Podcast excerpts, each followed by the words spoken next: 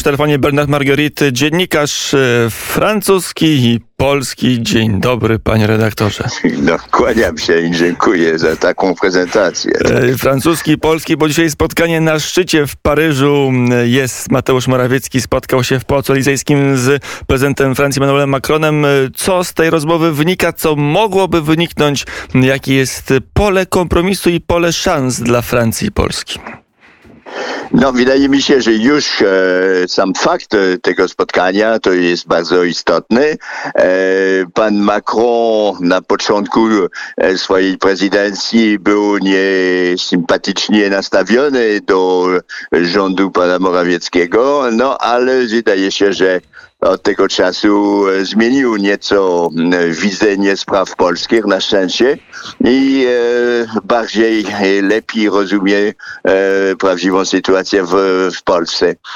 Wydaje mi się, że zresztą paradoksalnie ta pandemia, ten COVID-19 to to pomógł, bo to pokazało, że ta wizja pana Macrona wcześniejsza, czyli Europy neoliberalnej, i e, bardzo centralizowanej, czyli rządzona tutaj w sposób federalny, no, e, nie daje wyników. To już nie ten czas ani na tej polityki neoliberalnej, globalizacji, ani na federalizm europejski bo e, to po prostu nie działa. I zresztą pan Macron w przemówieniu do narodu po pierwszej fali już COVID-u kilka miesięcy temu, to przyznał i powiedział, że właśnie no, to trzeba zrewidować e, dotychczasową politykę.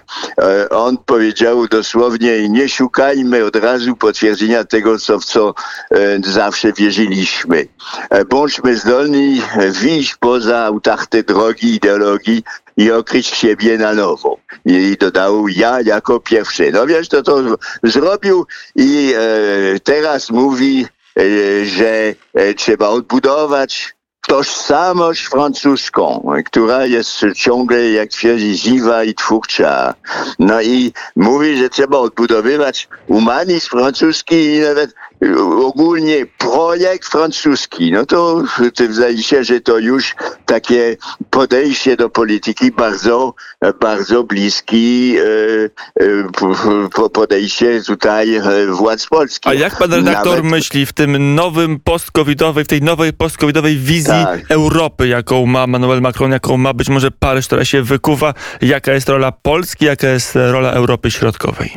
Tak, bo dotychczas chciał, żeby wszyscy byli do, do jednego worka i właśnie w Europie central, centralizowanej. A teraz e, mówi nawet, że trzeba odbudować, tutaj też cytuję, francuską niepodległość rolniczą, zdrowotną, przemysłową i technologiczną.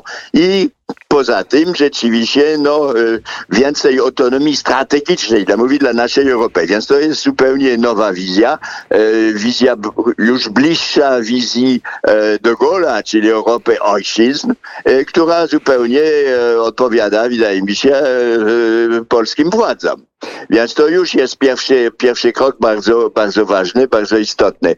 No poza tym są względy naturalne, gospodarcze e, i to e, odgrywa bardzo wielką rolę. Tutaj to będzie, e, będziemy mówić tutaj o, o Rosji, o Białorusi i tak dalej, ale w istocie najważniejsze to są e, oprócz e, właśnie te, te problemy europejskie, struktura Europy i tak dalej, to co dotyczy gospodarki. No i tu też e, zbliżenie jest e, bardzo widoczne.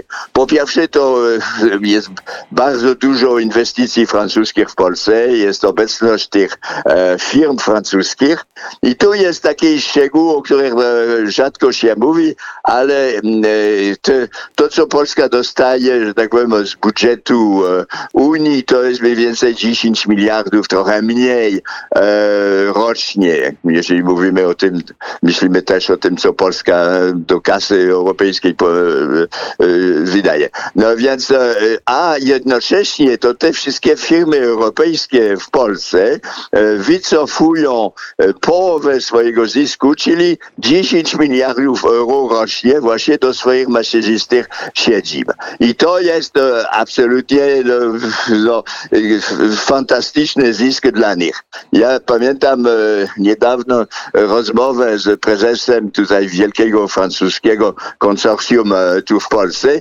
które mi mówiło wprost, mówimy, proszę pana, to Polska dla nas była i jest Eldorado, prawdziwe Eldorado. No więc to, to, to się liczy i zresztą szczegół, może więcej niż szczegół jest to, że te wielkie francus, francuskie między innymi firmy, które e, są w Polsce, e, to bronią e, tutaj e, Polskę na, e, w Europie i absolutnie nie chcą, żeby tutaj były na przykład sankcje przeciwko Polsce, bo one mogły być e, tutaj same dotknięte właśnie tym. Więc to, to jest bardzo, wydaje mi się, ciekawe. Ale teraz to się mówi o wielkich tych projektach, tak, w dziedzinie na przykład energii. No, Francja e, ma bardzo rozwinięty przemysł tutaj central nuklearnych. No i więc gdyby na przykład doszło do tego, do tej takiej inwestycji w Polsce, to wydaje mi się, że już te stosunki między tymi krajami, no to byłoby zupełnie przyjazne, czyli między rządami. To premier, wicepremier Gowin był w Paryżu, rozmawiał z ministrem Le Maire i między innymi to jest oczywiście temat, który był rozwinięty. Tak samo jak kiedy tutaj prezes niedawno, prezes EDF, czyli właśnie Electricité de France, która buduje wszędzie tych, tych central nuklearnych, to był w Polsce. Więc to jest, to jest temat bardzo, bardzo ważny, bardzo istotny. Jakieś małe szczegóły, które może zresztą ułatwiać tutaj pozycję Francji, choć Amerykanie, jak wiadomo, są też jakimi konkurentami w tej dziedzinie, jest, jest to, że akurat jedna z osób, która odgrywa bardzo kluczową rolę w dziedzinie właśnie inwestycji nuklearnych EDF, francuskiej EDF, jest Polka, która 20 lat temu ukończyła studiów wyższych we Francji i teraz jest jedną z tych dyrektorów właśnie EDF w dziedzinie tutaj realizacji nuklearnych. Więc to, to jest pani Nogaj. Więc to, to by ułatwiło też to zadanie, że tak powiem. Po, to, po, Poza tym jest też projekt właśnie to, e, szybka, szybka kolej, która mogła być tutaj być realizowana w Polsce e, przez e, francuskich inwestorów. No więc jest o czym rozmawiać i wydaje mi się, że tu, kiedy już sytuacja polityczna została zmieniona, już nie ma tutaj takie, takie bardzo wielkich e, kłótni, e, to i, i, i stosunki gospodarcze mogą się rozwinąć i co za tym idzie, to, to już wydaje mi się, że e, stosunek Francji e, na szczeblu europejskim e, do Polski byłby zupełnie inny. To najwyższy czas. I to bardzo dobrze, że pan Macron e, ma widzenie teraz Polski, e, która nie jest zależna już tylko od doradców, e, które sami dostają swoje wiadomości to o Polsce od opozycji. Polskiej. Jeszcze jedno pytanie, proszę o dość krótką odpowiedź. Na ile tak. to jest tak, że cały ruch Manuela Macrona jest spowodowany tylko i wyłącznie tym, a może przede wszystkim tym, że on już nie za plecami, ale daleko przed sobą e, ma Marie Le Pen, że w zasadzie e, nastroje we Francji się przesuwają w stronę liderki Zjednoczenia Narodowego i że dlatego teraz Manuel Macron stara się ją dogonić w pogoni za nastrojami Francji. No, to znaczy, że rzeczywiście jego sytuacja polityczna e, teraz nie jest e, specjalnie dobra, nie jest wesoła. E, To jest podoba- podawane nie tylko, ale w dużym stopniu polityką w sprawie COVID-u i leczenia. To, to od samego początku polityka władz Francji była katastrofalna, trzeba no, no, przyznać. To szukaliśmy maski, nie było masek, to potem trzeba było testy robić, ale okazało się, że to jest też niemożliwe.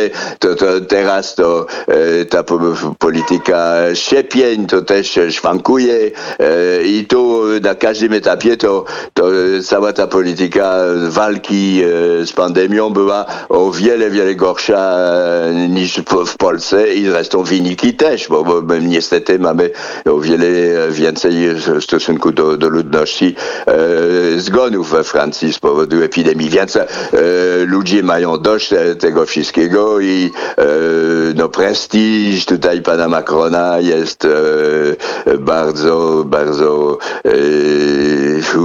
ucierpiał bardzo z tego powodu. I teraz no oczywiście każdy, każdy dowód, że on jest jednak uznanym przywódcą i że to Polska, wielki kraj, lider Europy Środkowo-Wschodniej tutaj no, jest w stosunkach przyjaźni e, z Francją, no to mu pomoże. Jest dla Macrona istotny, a wybory we Francji prezydenckie znowuż nie tak bardzo odległe. Bernard Marguerite był gościem popołudnia wnet. Panie redaktorze, panie redaktorze, bardzo serdecznie dziękuję za rozmowę. To ja dziękuję i pozdrawiam serdecznie. Do usłyszenia.